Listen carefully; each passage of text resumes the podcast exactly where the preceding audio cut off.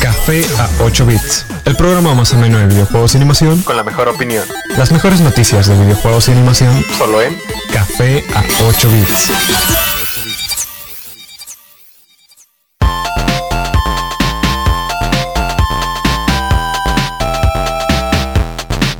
Buenos días a todas y todas, bienvenidos a una nueva emisión de Café a 8 bits, transmitiendo desde cabina en Frecuencia Tech, Campus Monterrey y trayendo las noticias más relevantes dentro de la animación y los videojuegos. En esta ocasión nos encontramos en cabina sus locutores Uriel Reyes, Eric Vallejos y Jorge Medina. Y esta, y esta semana ha estado pues empezando por todas las noticias más o menos variadas desde Nintendo hasta lo que vendría siendo Valve. Principalmente com- em- comenzando entre las noticias con el anuncio de la fecha y el trailer de Shadow of the Tomb Raider.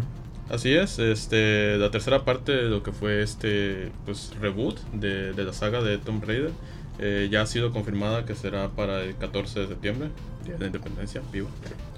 Y así mismo nos mostraron un tráiler donde se muestra que se muestran ciertos detalles de la historia, no, no gran cosa. Eh, ya sabemos que, que llevará lugar en unas ruinas mayas. Y se ve un ambiente diferente, se ve, bueno, más bien se ve como que a Lara se ve diferente, ya no es como que como que esta tipa alegre que se veía en las primeras entregas, ahora es como que es más seria, como que ya siente todo lo que le ha pasado en, las otras dos entregas. Eh, también se mostró un demo para algunas revistas eh, de videojuegos y pues básicamente según lo describen es más de lo mismo, este acción, este combate, algunas escenas más tranquilas, este quick time events y cosas así, más, más de lo mismo.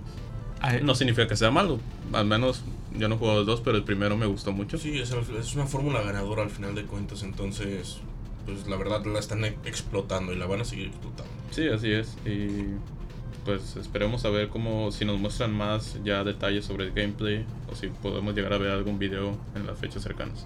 En realidad sobre eso también iba a mencionar tantito, de que habían sacado un teaser de 20 segundos y en esta ocasión sacaron un, un trailer de 2 minutos. Pero no mostraron gameplay. Todo el, todo el trailer fue cinemáticas y poquita historia y más, lo, como bien lo mencionabas, es más de lo mismo y esperemos que continúe y, y viva al hype que está dando. Es este 14 de De septiembre. septiembre. Entre otras noticias también, pues durante la semana Nintendo publicó y anunció a todos sus planes que tiene reservados para este 2018, eh, sobre todo en esta E E3. Sí, en este 3 tenemos que... eh, primero dijeron, bueno, en nuestro directo Nintendo Direct se va a tratar de Smash Bros. Es lo que dijeron. eh, esperemos que hablen un poquito de, de- de Metroid, del nuevo Metroid. Sin embargo, prácticamente dijeron, sí, este E3 va a ser del Smash porque eh, nuestro direct, que va a ser a las 9 pm el 12 de junio, a las 9 am, perdón, el 12 de junio, el 12 de junio. Y después de esto vamos a tener la Nintendo Treehouse, que prácticamente va a ser puro gameplay de Smash Bros. Lo que esperábamos. Des- después de ese mini, mini teaser de 10-15 segundos, es justo y necesario ese, 12, ese martes 12 de junio a las 9 de la mañana, tiempo del Pacífico. Además que también va a estar acompañado de lo que viene siendo un torneo, mini torneo que van a tener propietario de Splatoon 2 el 11 de junio, un día antes. También va a estar acompañado al día siguiente de un Nintendo Direct un Nintendo Treehouse que como bien lo mencionabas va a ser puro gameplay de todo lo mencionado en la entrevista y también va a ser un como le llaman ellos un Smash Invitational el 12 de junio. Continuando directito después de Splatoon es un torneo. Después de habernos pasado el trailer después pasado el gameplay ya un torneo grande de Smash. Esperemos si es Smash 5 si es nada más un reboot pero ya falta verlo. Estamos a la vuelta de la esquina con el E E3 y eso no fue todo lo que anunció Nintendo durante la semana. También, pues fue con el presidente Tatsumi, Tatsumi Kimishima, el cual va a dejar su puesto este 28 de junio para dárselo al siguiente sucesor, el cual va a ser Shintaro Furukawa. Él no es extraño dentro de la compañía, lleva trabajando en Nintendo desde el 94 Y ha tenido distintos roles, desde director en marketing en el departamento, así como también trabajar en relaciones exteriores para la compañía de Pokémon, que va casi casi que de la mano con Nintendo. Y esperemos cómo toma el camino. Es después. Eh, sí, o sea, tenemos que esperar cómo toma el camino. Y al final de cuentas, esto ya venía mucho de la mano donde cuando este Kimishima básicamente dijo, yo voy a estar en el puesto hasta que todo se arregle, todo se tranquilice otra vez y voy a, pues, a, pasar la batuta, ¿no? Porque al final de cuentas, Shuntaro Furukawa, siento que esta es una decisión correcta porque más o menos tiene la misma edad que este Satoru Iwata. Que Satoru Iwata más o menos tiene. Creo que es incluso un poquito más joven. Entonces, la verdad es para otra vez darle esta idea energizada de Nintendo de Directly to You. Eh, bueno, y también para mencionar Satoru Iwata en su momento, aparte de entrar muy joven en la empresa, también se dedicó a apoyar en Kirby, se dedicó a apoyar en Smash, se dedicó a apoyar en muchos proyectos que pues son la vida de lo que fue en su momento. Y a Kimishima le tocó en un momento difícil porque pues se te perdió el presidente que tenías de Satoru, pues la compañía estaba por morir, el Nintendo Switch era la única esperanza y él le tocó mantener todo eso y llevarlo a bote. Ojalá, ojalá veremos, como bien lo decías, con el Shuntro Furukawa. Y entre otras noticias también está...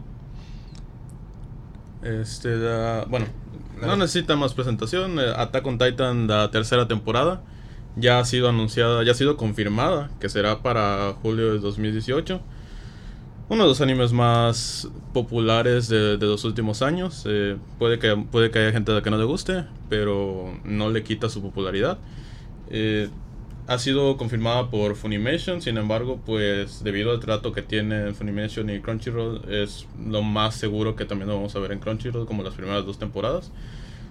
Yo personalmente lo estoy esperando con muchas ganas. A mí la segunda temporada me encantó. Tiene sus errores como, como la primera temporada, pero yo la preferí. Y pues habrá que ver si continúa la tercera temporada con lo mismo. Algo que habrá de que notar es que ya anunciaron que van a ser 24 capítulos. Entonces Que no sea la excepción de la temporada pasada. Y también, otra cosa también por parte de Funimation, y es algo muy raro dentro de la industria, al menos este, desde este lado del charco, es que nos mandaron un tráiler subtitulado en inglés.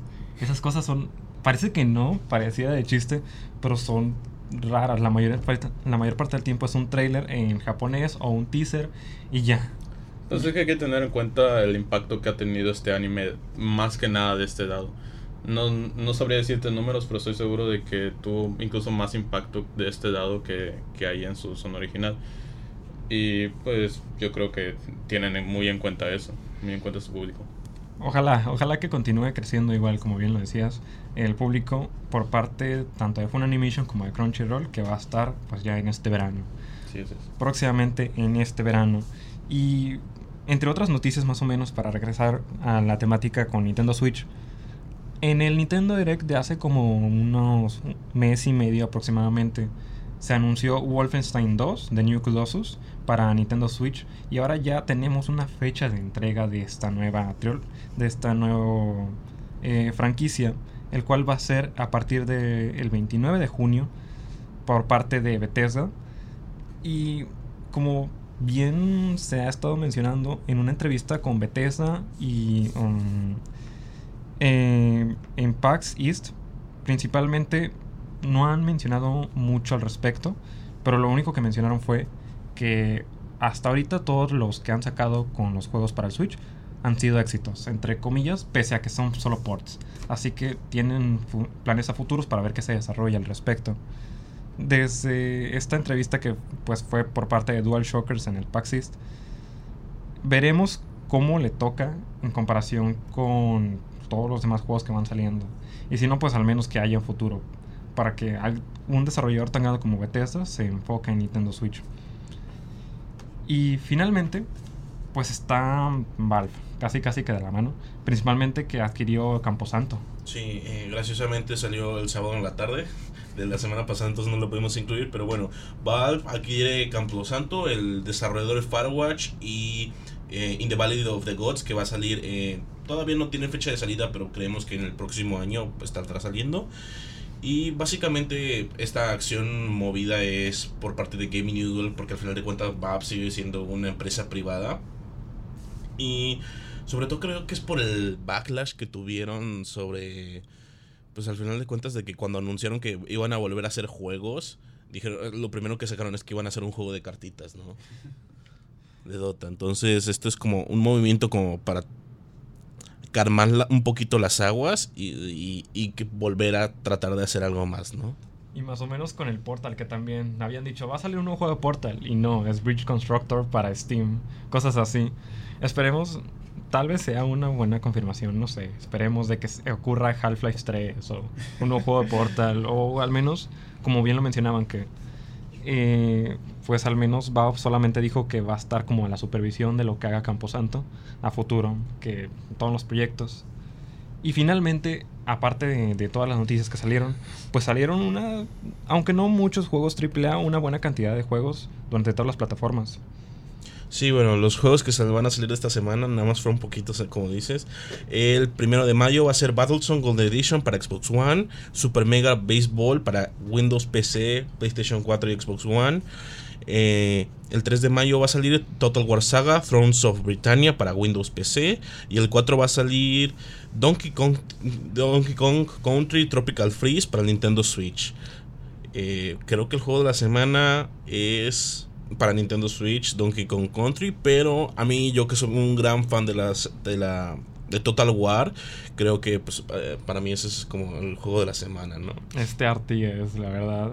Y más o menos también como una pequeña noticia, bueno, una nota aparte. El, el juego que mencionabas al principio de Battlezone Golden Edition también ya se anunció que, no fecha de estreno, pero se anunció también para el Switch. Ah, valdrá ver, valdrá ver cómo lo recibe la crítica. Y ya entre, pasando antes de nuestro tema de la semana, tenemos en esta ocasión la canción de Snake Eater, principalmente el soundtrack de Metal Gear Solid 3, interpretada por Cynthia Harrell.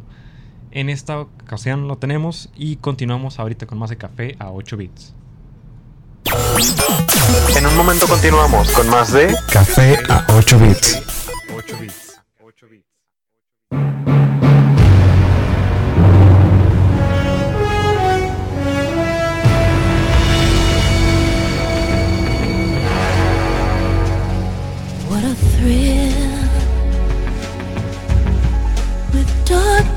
And silence through the night.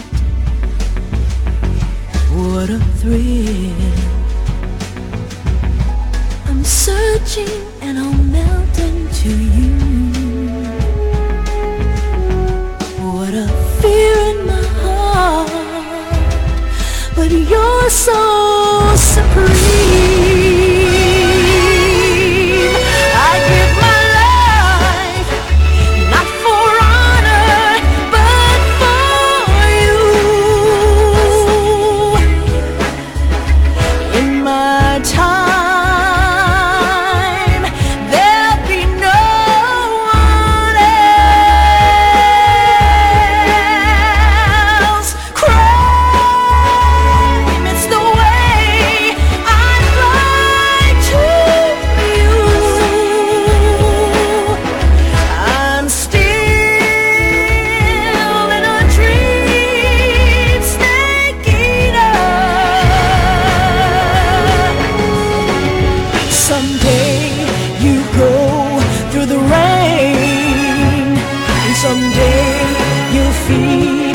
Tree frog. It's ordeal, the trial to survive.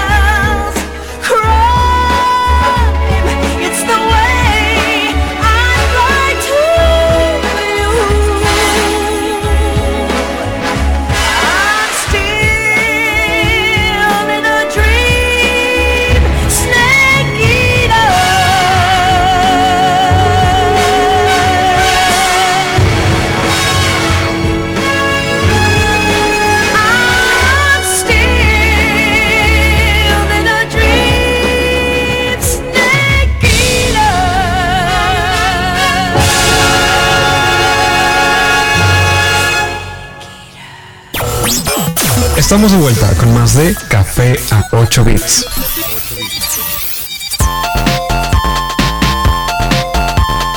Continuamos con más de Café a 8 bits, no sin antes mencionarles nuestros medios de contacto tanto en Facebook como en Twitter como Café a 8 bits, o si gustan escucharnos en formato de podcast, este u otros programas, también estamos disponibles en iTunes, en Stitcher y prácticamente en cualquier plataforma de podcast.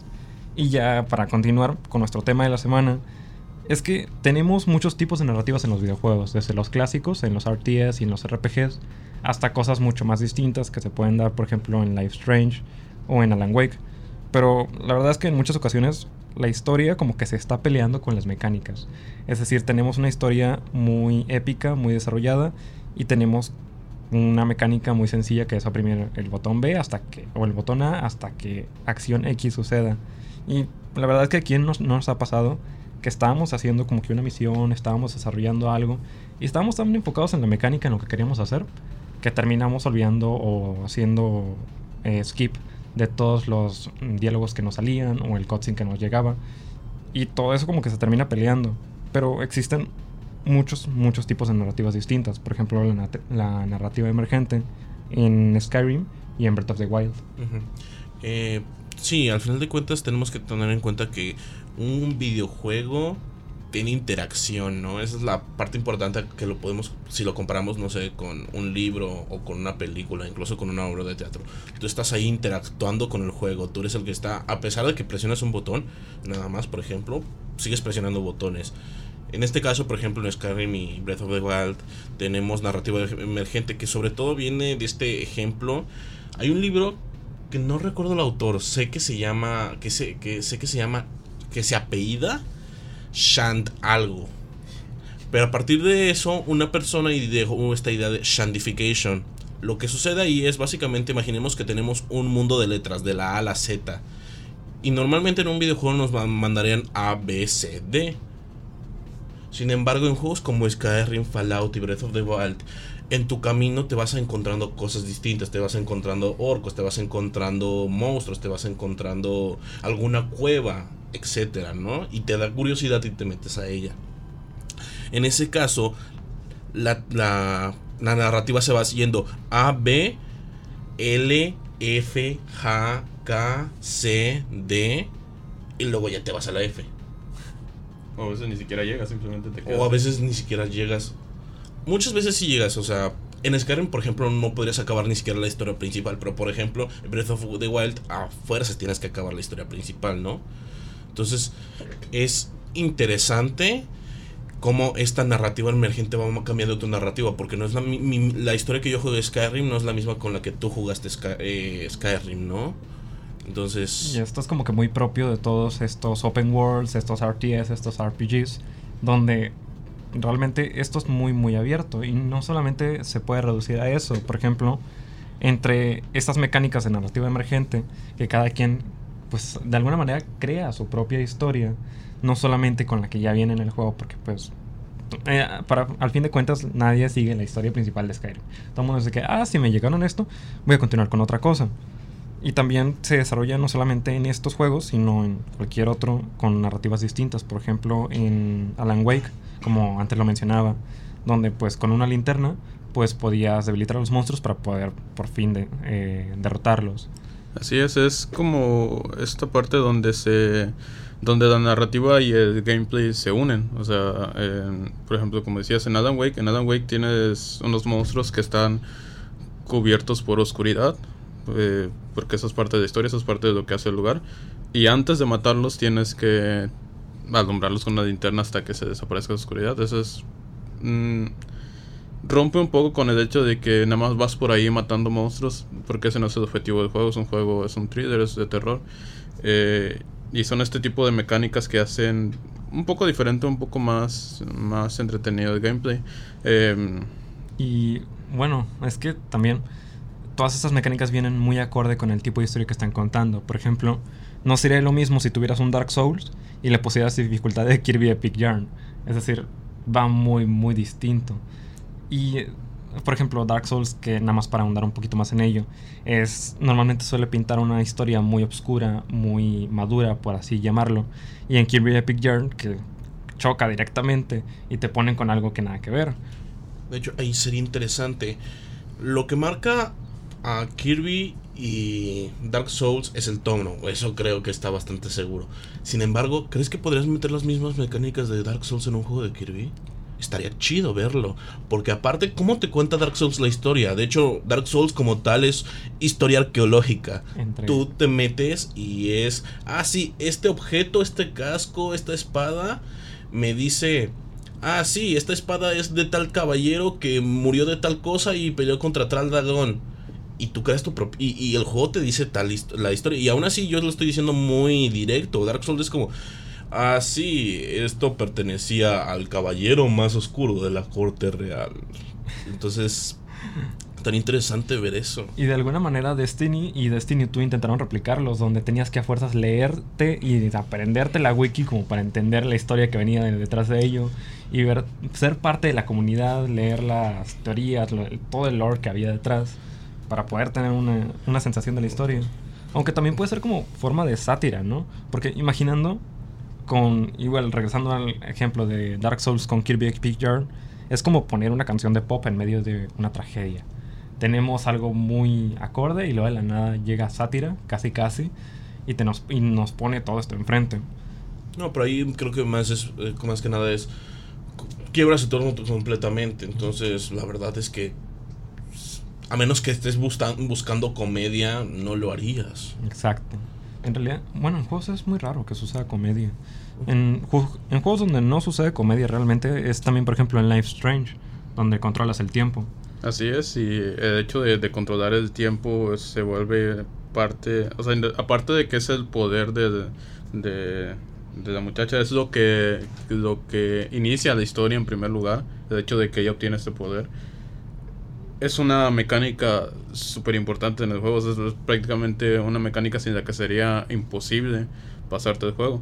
Este, entonces este tipo de, de situaciones es lo que lo que hace que te sientas tú en el papel del personaje, siento yo. Este, que, que realmente tú estás controlando, tú tienes control sobre las acciones, porque esta mecánica no, no es algo común tampoco en los, en los videojuegos. eh. Pues es que son juegos Telltale. Hace cuenta, es como poner, es menos mecánicas y más historia de alguna manera. Así es. em, la única diferencia siento yo de, por ejemplo, lo que mencionábamos hace rato de los open worlds, es que en, los eh, en estos, básicamente en, en Life is Strange y en ese tipo de juegos tienes dos finales. Y no importa lo que hagas, vas a terminar en, es- en uno de esos finales. Lo que sí puedes cambiar en este caso es cómo llegas hasta ese final, qué, qué eventos suceden a lo largo de la historia. Pero eventualmente vas a llegar a esos dos finales, no, no vas a poder desarrollar tú tu propia historia, contar con tus propios personajes, tus propios sucesos que, que probablemente a nadie más le ocurrieron. Como decías de Skyrim, que de repente te puede salir un monstruo en un lugar al que nadie jamás le ha salido ese monstruo y esa es tu propia historia. Eh, o por ejemplo, estaba este pequeño juego de Flash que, que jugué hace unos días que se llama Loneliness, que literalmente eres un cuadrito, un, un- cubito negro en una pantalla en blanco. Y lo único que tú puedes hacer es ir moviendo al personaje en, el, en la pantalla. Y conforme vas avanzando te encuentras con otros grupos de, de, de cuadritos. Entonces, al acercarte a este grupo, pues básicamente ellos se van alejando de ti. Entonces, aunque parezca algo tan simple, eh, tú puedes ir desarrollando tu propia historia. Por ejemplo, yo en mi caso, yo intenté acercarme a todos los cuadritos y cada que veía un grupo de cuadritos, eh, intentaba acercarme a ellos y se dejaban. Este, incluso al final, donde aparece un solo cuadrito, yo creía que finalmente ese cuadrito iba a ser el que, el que me iba a aceptar. Y no, o sea, también se me terminaba alejando. Otra persona pudo haber dicho, después de los primeros dos, pudo haber dicho, no sabes que estos todos son malas personas, no me voy a intentar acercar a ellos, porque no, qui- no quiero acercarme a ellos. Y es interesante ver cómo de algo, de una mecánica tan pero tan simple, tú puedes desarrollar tu propia historia. Me imagino que no tiene texto nada más, es como un juego de flash directo. Ajá, no, no, no hay nada, no te dice absolutamente nada. De hecho, yo recuerdo mucho el juego Nier Automata, es uno de mis juegos favoritos del año pasado. Que al final de cuentas lo que hace es para poder obtener el final completo, que ni siquiera hay como un final verdadero. Hay muchos finales, hay como treinta y tantos. eh, tienes que acabar el juego tres veces y tienes que hacer muchas mecánicas que la verdad son interesantes dentro del gameplay, ¿no? Aparte del el combate que ya de por sí es bueno porque te de una perspectiva 3D te manda una 2D y etcétera, etcétera, ¿no? Algo así como una visual novel, ¿no? Que tienes, que si quieres el main path o el camino principal por el que debes tomar, debes haber pasado por los otros 10 caminos de las otras waifus para poder llegar a tu destino. Y ya más o menos dentro de estas narrativas, también en muchas ocasiones donde la historia conflictúa con las mecánicas, pues es en el farmeo, en el farmeo y en el grindeo. Es decir, y eso es algo que estábamos comentando antes de iniciar el programa, Pokémon en comparación contra Pokémon son lo mismo y al mismo tiempo son cosas completamente distintas. Es decir, mientras que no es porque Pokémon tenga una, buena, una muy muy buena historia, pero mientras que te están tratando de poner un desarrollo épico de un de un personaje y de todo tu camino del héroe, terminas nada más oprimiendo el botón A para desarrollar ataque X para hacer tal cosa, mientras que en Pokémon es como más directo. Aunque es un juego de peleas, llega más directo a decir, es, eh, lo que tú estás viviendo en tu imaginación de algún momento se está desarrollando en todo esto. Eh, aquí creo que hay que ver el objetivo del videojuego. El Pokémon es un juego que lo desarrollaron para que fuera de peleas y posiblemente poder hacer torneos de ello. Pokémon lo desarrollaron como un jueguito para desarrollar esta historia. Que ya las mecánicas, debido al formato que tenían, se quedaran cortas, ya sería un problema, ¿no? Pero no hay que negar que sería muy interesante tener un juego con la historia de Pokémon y la mecánica de, de Pokémon. O sea, ese tipo de juego sería muy interesante. Y bueno, ya para ir despidiéndonos en este programa de hoy, no sin antes mencionarles nuestros medios de contacto, tanto en Facebook como en Twitter, como Café a 8 bits. Y también en formato de podcast, tanto en iTunes como en, en su programa, en su aplicación de podcast favorita. En esta ocasión nos encontramos en cabina sus locutores Uriel Reyes. Eric Vallejos. Y Jorge Medina. Y sin más dilación, nos despedimos y nos vemos en el siguiente programa de Café a 8 bits.